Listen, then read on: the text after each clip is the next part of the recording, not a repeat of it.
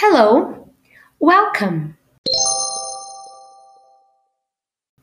You will listen to a series of dialogues made by grade 7 students.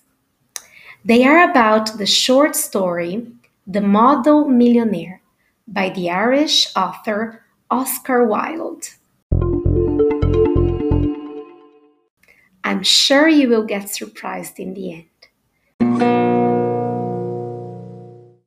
So, sit back and enjoy.